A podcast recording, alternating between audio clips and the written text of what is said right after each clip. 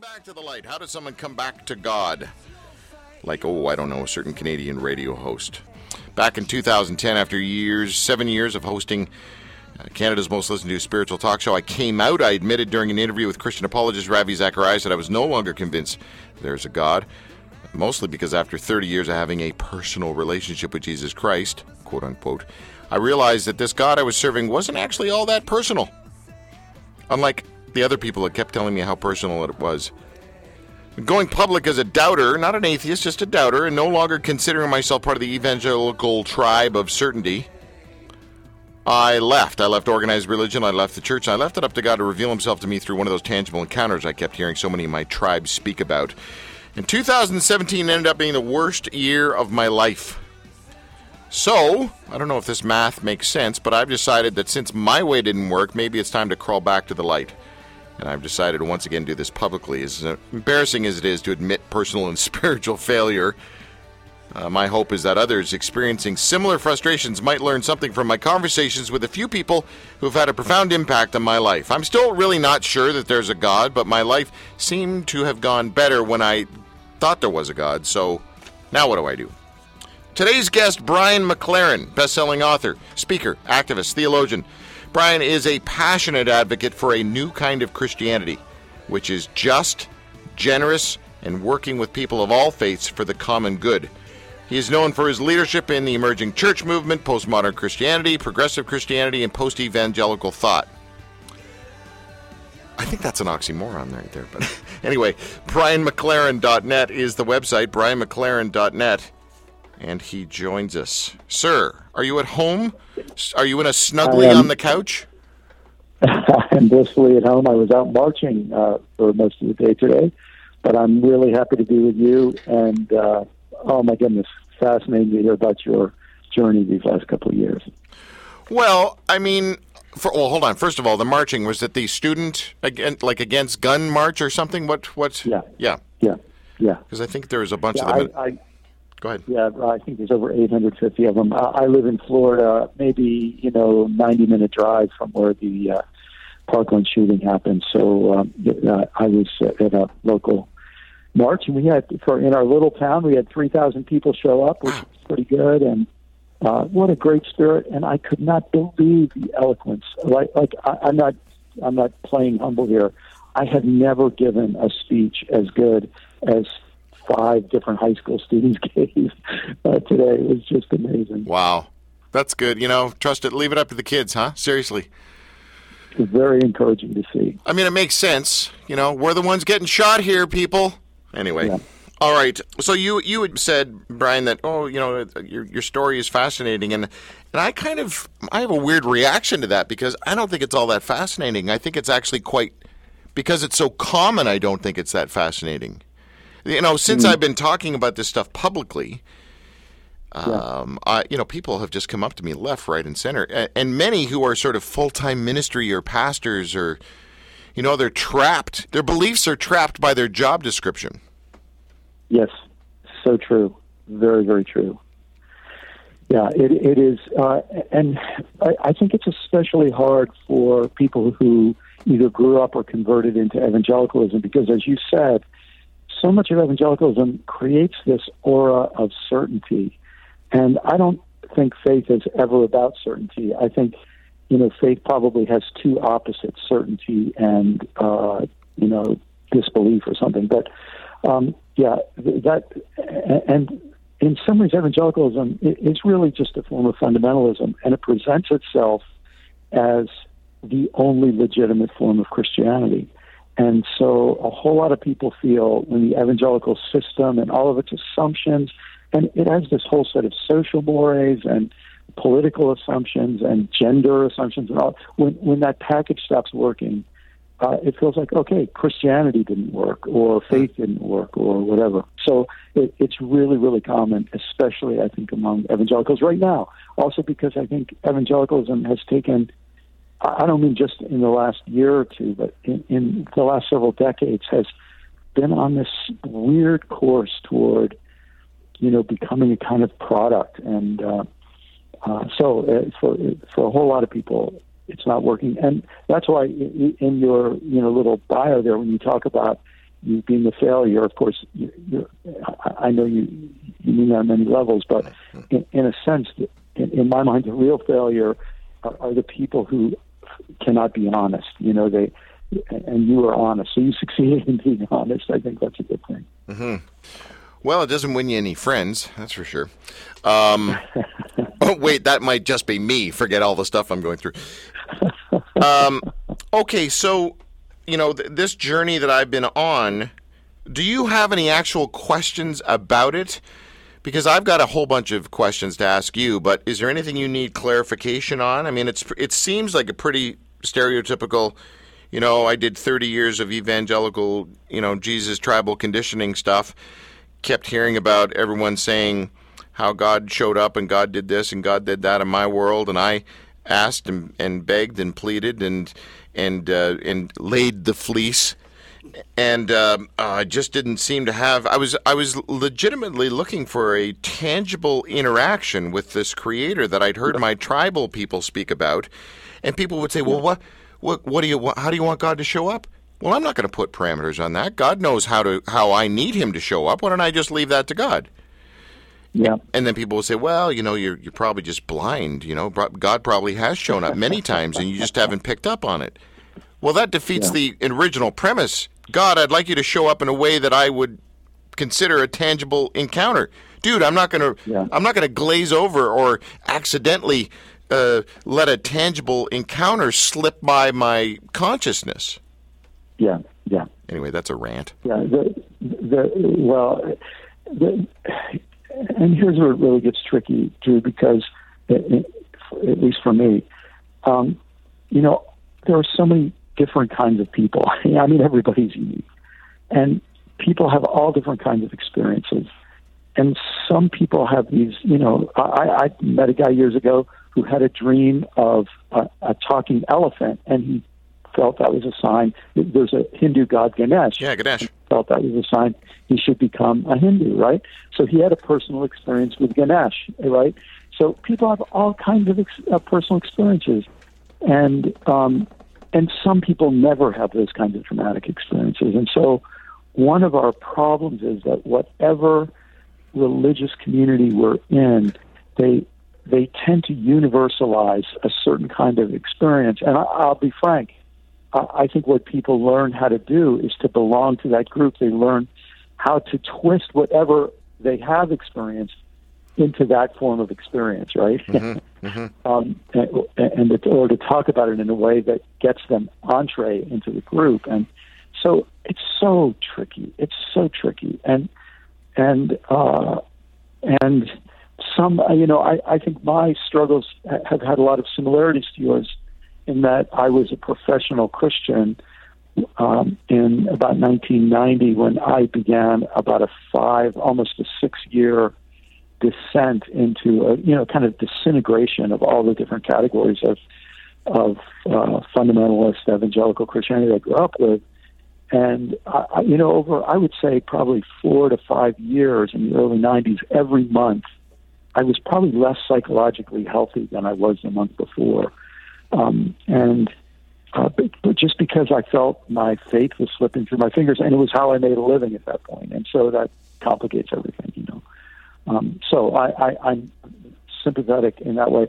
I, I think what happens to some of us is that um, uh, we we we're, we aren't given an all or nothing ultimatum that you have to keep signing on the dotted line for exactly this version of things, or else you have to give it all up. You know, I think there's other ways to explore this, and I think that's what you're going to come to terms with, uh, what you are coming to terms with now. Sure. Um, Brian, in your world, in your life, in your journey of being, hold on, I want to even back this up further. When people hear the way the the the name Brian McLaren, some people still have a bit of a oh that guy, because you were on the leading edge of well, whatever terms we, we've used to describe you, you know, emerging church, uh, postmodern Christianity, progressive Christianity, post-evangelical thought, all that kind of stuff. You were on, you were in the front edge of helping Christians pull their head out of a certain orifice. Nobody, nobody's ever given me exactly that compliment Yeah, before. yeah. Feel feel free to put that in your next book. You know, it's quite an endorsement right there. Um, no, but you know, and then and then along, but what comes along with that, Brian, is our other labels like troublemaker, um, uh, liberal, backslidden, that German theo- theologian. Um, uh, you know, all those other kind of terms that usually follow a, you know. Yeah. So, are you dangerous? Because are you, you know, and I think at the at the bottom line, or sorry, below all of that is the stuff that the accusations they threw at Paul Young. He and I just had a great chat the other day. Um, you know, universalist. You you you have given up on the exclusivity of of Christ, and you're you're letting you're letting all sorts of weirdos into heaven, Brian. Yeah, yeah, yeah. um, well, let me say a couple of things about that. First, when people say I'm a universalist, I tell them, "Oh, it's much, much worse than that." uh, if, if, you think I'm a universalist, you have no idea uh, that uh, I'm so far from that that uh, I don't even think that the question that yields that answer is not even the question I find interesting in life. But that's another story. We could talk about that if you want. But uh, I'll tell you what really a, a moment that was really critical. Looking back, I, I don't think I realized it at the time because I was just miserable. But my first big bout of doubt. Uh, uh, well, I mean, my first came before I, I I grew up in this fundamentalist home. When I was 13 or 14, I remember thinking evolution makes a whole lot of sense, and science has a whole lot of answers. And my Sunday school teacher said, you can't believe in God and evolution. So, you know, four years from now, I'm out of here, you know. And so that was my first sort of, and then I had this very, I had one of those powerful spiritual experiences, sort of reoriented me.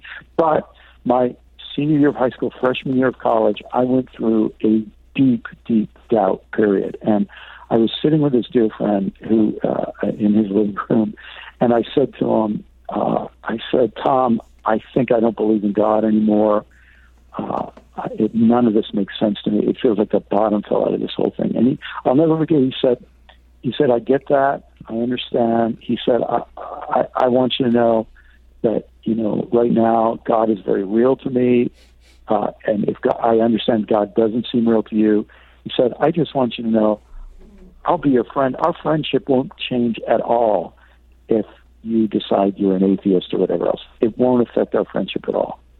And uh, you know, I I could imagine him feeling he was being religiously unfaithful at that moment, mm-hmm. right? Like it should make a big difference to our friendship, maybe. But he was totally sincere, and all I can say looking back was, whatever God is, it's God is revealed in that kind of friendship that says, "I'll be your friend no matter what," you know. And I think that gave me a, a kind of freedom. And for people who don't have a, a, circle of friends like that, and very often our churches are the least safe places to have that set, set of questions, especially if you're a professional uh, in the faith business. Mm. Uh, anyway, I, I, I'm sure I would not be in this thing if it weren't for a friend like that at that moment. Um, Brian, uh, by the way, we're speaking with Brian McLaren. Um, he's kind of a big deal. People know him. BrianMcLaren.net. Brian, does what role did having a gay son play in the restructuring of your theology? You know what's kind of interesting about that is I had been I had never bought the traditional uh, view on LGBT stuff, and so I did what a whole lot of pastors and Christians do right now. I just stayed quiet about it. I tried not to talk about it mm-hmm. uh, as much as possible. But um, I had a lot of people in my church come out as gay, and uh, uh, I so I went through a process where I realized everything I've been taught is not true. This is not a choice. These are wonderful people, and all of these different facile explanations of what's wrong with them, I, I just knew weren't right. And so I started writing about that and speaking about that. I got vilified in Christianity Today, and you know all kinds of things um, happen. Uh, and then uh, in this, I can't remember what year it was that my son came out, but in December of the previous year, you, uh, you probably know uh, t- uh, Tony and Peggy Campolo. Mm-hmm. Um, Peggy called me and said, Brian, there's this gay church, uh, and they would like you to speak at this big event they do. They're closely watched by people. If you speak there, you will have a new round of enemies. Um, uh, if they invite you, are you okay with that? And, and I said, of course, I'd, I'll be glad to do. So I spoke there in December, and that was sort of like my last, my last shred of coming out in, in full support of LGBT people. And then I think it was March of the next year that my son came out. Um, so, you know, uh, it had been sort of a, a, a process for me. My biggest fear when my son came out was, oh, you know, if he if he has gone through what so many other people have gone through, that he's been afraid, that he's been experiencing self hatred, all that, I, I just the pain of that, I, I, I, it was the most horrifying thing, and uh, it was such a relief when he and I sat down and he said, "Oh no, Dad, I was, I was just wanting to be sure, and I was taking my time, you know. So mm-hmm. uh, he said, I never doubted you know, mom were, you know, cool with me, whoever I was. So anyway. Wow. Wow. But, but, but the effect it did have was this. Um, I, I would say I, I gained huge amounts of empathy for the position of parents and other close family members because, you know, we had close friends, friends we'd known for decades come over, you know, make appointments to come and talk to us and give us the talk about how they don't approve. And I just, I mean, I just thought, is this necessary? And anyhow, all of that pain was very good for me to empathize with what other people go through. What a journey, man! What you know, I, it is. I don't know. This seems so obvious; it, it almost pains me to say it, but it, it seems to me that the vast majority of Christians who are against something no longer come against something once someone they love struggles with it. Yeah, and in fact, one of the really painful moments was when one of my mentors took me aside. This was just a couple years ago, and gave me a 45 minute lecture about how I shouldn't let my personal experience with my son trump my reading of the, you know, the inspired and inerrant scriptures. And I, I anyway, I, you know, I tried to be gracious, but I just thought you have no idea, you know uh, it was how just rude and inconsiderate and insulting, you know, to say such a thing was. Yeah, the yeah. fact is, when when people have an experience like that, uh, that is very important data that calls into question assumptions that they've made. And any sane person, when new data, any sane and honest person, when new data comes to to their attention, if it if it's in conflict with something they previously thought, they got to figure out how to reconcile that. Yeah. You know. Yeah. So. Uh, well, yeah. we, you know, we can't all be John MacArthur. Sorry. You know, I think I think I think what happens for some people is they create such an aura around them that they that the people who have contrary data can never get through. yeah. You know. Yeah. So really well said. Uh, speaking with Brian McLaren, on the Drew Marshall Show. We're streaming live at drewmarshall.ca, and of course, we're live all around Southern Ontario and all sorts of people across Canada listening to this show. Uh, we are in season 15 and doing a little segment called "Come." Uh, how to, what's it called again, Tim? Crawling back Crawling to the back, light. yeah. Yeah, that's it. Um, somebody said to me, "Oh, Drew, I don't like the way you've you've labeled that crawling back to you know." God, if there is a God, God doesn't want you to crawl, and uh, and I get that. I, I guess I'm just saying I feel like that's a position I need to be in because one of the things that's gotten me into trouble over the last seven years. It's amazing to think the what was synonymous with my journey into it, my exploration of doubt was the the rise in my ego agenda. There was a there was a correlation with both of those. Uh, I I felt I had I deserved this time of exploring doubt, and it was. And I'm a grown up now. I'm a big kid. Sounds like a Huggies commercial. Um, and I and and then I felt that way about. I got I kind of got a little frustrated having the same old juvenile conversations with with the, the tribe. And so I thought, well, you can't be a jerk to everybody, so you should probably pull yourself out of the tribe. I don't know. And then and then next thing you know, I you know I had these fractured relationships and the common denominator was me.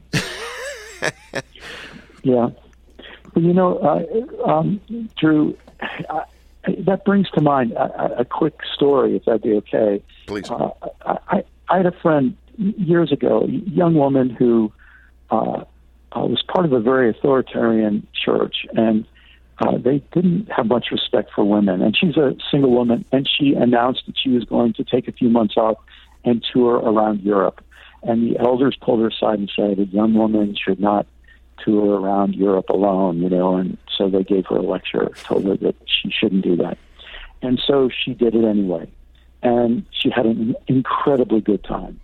And when she came back, now she has to figure out what she's going to do. So she went back to her elders and told them what a horrible time she had and and how sorry she was that she disobeyed their counsel. And what happened as soon as she did that is she, her faith fell apart. Like she went into psychological distress, right? Sure. And you you realize uh, what she lost faith in at that point wasn't exactly God. It certainly was her leaders, but in, on a deeper level, she lost faith in her own faith. you know what I mean? Sure. She said, "Something's wrong with my faith." And if, if that's part of what you're saying, hey, something is wrong with my faith, um, it, in a bizarre way, I think it's a deeper act of faith to acknowledge that and say, I think I would be better off acknowledging that there's something wrong with my faith. There's, uh, there's this wonderful Catholic philosopher named Richard Kearney. It's K E A R N E Y. And he wrote a book called Anatheism, which is sort of a play on atheism, um, sticking the letters N A, and Ana means again. So it's kind of like belief after atheism. And Hmm. he, he talks about how, in some ways, the modern world is this 500 year experiment with atheism. And, um, and he, he raises the question what happens after you've become an atheist and you start having a spiritual search again? Um, and he, he describes how the, the second search is going to be different than the first one, you know. And um, and that's what I think a whole lot of us are going through. It's it's a search for a grown up faith, a kind of grown up God, uh, and it's and it's a search that takes place apart from needing certification by some authority figures. Wow, I gotta. Uh, that's a great phrase. I gotta look into that. Anatheism. Anatheism. Yeah, a- anatheism. Okay. All right. You uh, mentioned earlier, Brian, Brian McLaren on the line with us, that you had this powerful spiritual experience when you were younger, and so that obviously begs the question, at least from from my point of view, have you ever had a tangible encounter with the Creator, God? So, um, Drew, I, I, I, I really struggle in answering that. I will answer it, I promise. But the thing I want to say is, I, uh, I have been around long enough to know two things. First, anyone who has a deep experience and tells the story of it, it can unintentionally exclude people who haven't had that experience or make them feel inferior in some way, right? So Yep. that's the first thing I want to say. Second thing I want to say is I have never had any experience of anything that I can't question and deconstruct. Yep. Um, in other words, my analytical mind can deconstruct anything. I can deconstruct my marriage. I can deconstruct my career. I can deconstruct everything. You know, Yeah. and uh, so uh, I, I, you know, it's like there's a kind of X-ray vision that can see through anything. So I've had many, many experiences that are deeply meaningful to me, but they they don't prove anything. You know, I, I can't say they prove anything. They're they're meaningful, but I don't think they prove anything. Does that does that make sense? Totally, totally, totally. Um, okay, hold on.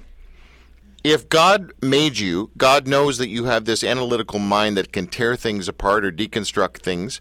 And so, if there is a God and God made you and you, He knows what you're like, uh, then why wouldn't He give you something that you could not tear apart? Well, maybe the analytical mind is a really important stage in in maturity, but it's not the final stage. Yeah, yeah, okay. Um, and and I I don't just mean that with individuals. I also mean that almost as a species, you know, because there's a certain sense we're all, uh, you know, we're like the fact that we use language means we're part of a civilization that has language. So we're not these discrete individual monads, you know, uh, uh, operating independently from others. We're part of a civilization. We're part of communities and so on. And so we're part of the whole human drama that that is uh, evolving and changing and growing. And and I think one of our huge problems in religion. I mean, this is you and I have experienced this within Christianity, but uh, I have Muslim friends who can tell me their version of this, and uh, I have Buddhist friends who can tell me their version of this. And you know, it, it, it, it's it's almost a universal uh, issue right now.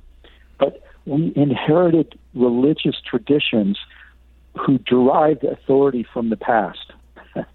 and what if what we have to start doing is somehow derive authority from the future, if we want to use the word authority at all? In other words, what if what our faith is supposed to be hasn't been defined by the past? What if its entire value is that it has the capacity to keep inviting us into growth in the future. Does, does that make sense? Sure, but I can hear people who are scared. Uh, well, they're scared, and they might push back by saying, "Well, then you're." What about the inerrancy of Scripture? And what about the God who's the same yesterday, today, and you know, uh, and and then what was the point of Jesus' sacrifice in that one moment of time when God's wrath was poured da- poured out on on Christ? You know, and uh, I don't. I don't even know what I'm saying. package. Yeah. No, no, that's the whole package. And so, Drew, the thing I'd say is, I'm not talking to them right now, right? so they'll hate what I'm saying. Um, but talking to you, well, that whole package that works for them and that they're defending and that they're so uh, protective of has stopped working for you, and you can't pretend it has worked for you. So whatever is going to help you is going to be out in front of you. It's, yeah. You know, it's not going to be behind you. So oh, if, if you're crawling, if you're crawling toward the light, my guess is it's not crawling back toward the light. It's crawling yeah, yeah. forward. Yeah, that's and that is advice I've received. I see, that's probably one of the most uh, there's a common thread in, in a number of uh, people I've spoken to about this, and, and, the common thread is what you just said. Don't try to crawl back to what was or what you used to do. In other words, don't crack open the Keith Green songs again. You know, um, Last Days Ministries and yeah, no, yeah. but it, it, you know, well, I'll give you an example. So I went to church every Sunday for January and February because I felt, well, that's got to play a role in this somehow. Maybe I won't go forever, but at least I got to give it a shot. Um, yeah. And I just had a conversation with Paul Young the other day, and we were talking about this. How I feel like I, there should I should be doing more. Like people will say, "Well, okay, you're crawling back to the light, Drew. So what does that look like? What have you been doing?" And honestly, I got nothing. I got other than oh, I went to church every Sunday for two months and then I have a bunch of reasons why. Like I'm not going to go to a local church because they suck, and the one I like to go to is an hour away, and I'm not doing that on my only day off, and blah blah blah blah blah. Well, are you reading your Bible? Are you you know are you, are you meditating on God's word? Are you? And, and Paul said something like, "Why don't you just wait for the one that you might be in relationship with to enter into things?" For that, for the other to enter in, as opposed to you always going after. Is there any? Do yeah. you get that? No, I, I totally get that. I totally get that in two ways. The, the, the first one is if, if one of the flaws of the version of religion that you and I both inherited is this that there is a God who hates us and wants to destroy us. And if we can find the right exemption, then we'll be loved. Um, but because we're so imperfect and because our doctrines are so bad and because we have this thing called original sin, were hated. And, you know, um, I mean, that whole framework, right? It, uh, you can't go back. To, I, I don't think you can go back to that.